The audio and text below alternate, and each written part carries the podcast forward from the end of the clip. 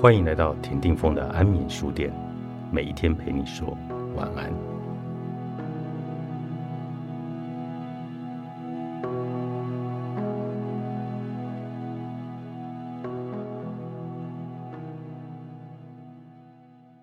进入这家天天在财经版面见报的巨无霸电脑公司，已经是一年前的事。这一年，我进入职场以来最忙碌也最精彩的一年。每天早上七点四十分以前，我一定已经把当天要做的事情整理完成，该盯的进度、该开的会也都安排妥当。抬头挺胸的走进明场的办公区，像一只高空翱翔的猛禽，一切困难犹如猎物，都在利爪精确的计算之中。那年四十岁刚出头，风华正盛，离开研究院五年，职场上应有的应对进退。我已经略有体会，说话前会耐心的先听完对方的想法，除非绝对必要，不会打断客户或同仁的话。以前我并不是如此，经常在客户或同仁话讲到一半时，就会急着插话。直到有一次，老板提醒我：“你好像没有耐心让对方把话说完嘛。”刻意观察了自己，我不仅会打断同仁说话，也会打断客户。甚至老板说话，我都会无意间的打断，努力的寻找原因。最后的发现是，我不会用心聆听。我并不是通讯产业的老将，只是当时软体部门的主管已经确定了，没有太多的选择，就接了专案经理的头衔。当时并不了解这个头衔在公司的严肃意义。专案经理听起来还可以。但是 PM 这两个英文单字却可以有很多不同层次的意义。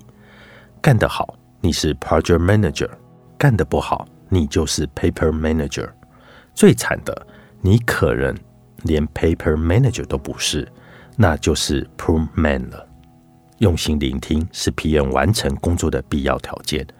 听有什么难吗？绝大部分的人，除非先天或后天的障碍，否则都能听见。可是用心聆听的重点在心。我们的心有几种状态会阻碍我们听？首先是傲慢，其次是偏见，最后是恐惧。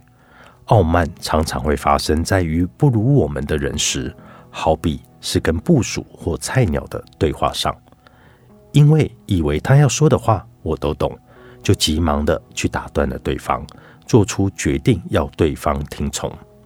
偏见是由于我们其实已经有想法或定见，因此根本不想去理解对方说的话，主观上就认定对方狗嘴吐不出象牙来，因为既有的成见关上了沟通的大门。恐惧发生的场景通常是在对老板或对客户，因为害怕对方会误会，我们急于解释也会出现这样的现象。所以，聆听是需要学习的。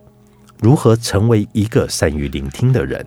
首先要努力开放自己所有的频道，准备接收来自对方的讯号。讯息可能来自对方的言语、眼神、说话的语气、眉宇之间的神情以及肢体的动作。其次，在心态上也要注意，不要有以下三种现象。佛法里把我们的心比作是一个装水的容器。以下的现象会让这个容器无法使用。漏气，如果容器本身就有漏洞，水是无法保存的。左耳进右耳出就是这种状态。污气，如果容器本身是一个污染、不干净的，好比我们有主观的成见。铝气，容器本身是倾斜的，那么水怎么加也都是没有用的。以上三类都是佛学里对听闻佛法时闻法不能入心的形容。原因很简单，后果很严重。最直接的后果是接受的讯息因此是部分的讯息，这样的讯息还会因为我们自身的认知情况被曲解，最后得到的是支离破碎的事实，而容易导致错误的判断。更深的一个层次是。我们会变成一个越来越傲慢或缺乏自信的人，最终与真实真相来完全隔绝。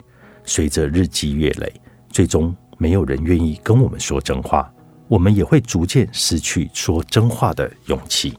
科技老鸟三十年，陪你飞一程。作者夏言，三明书局出版。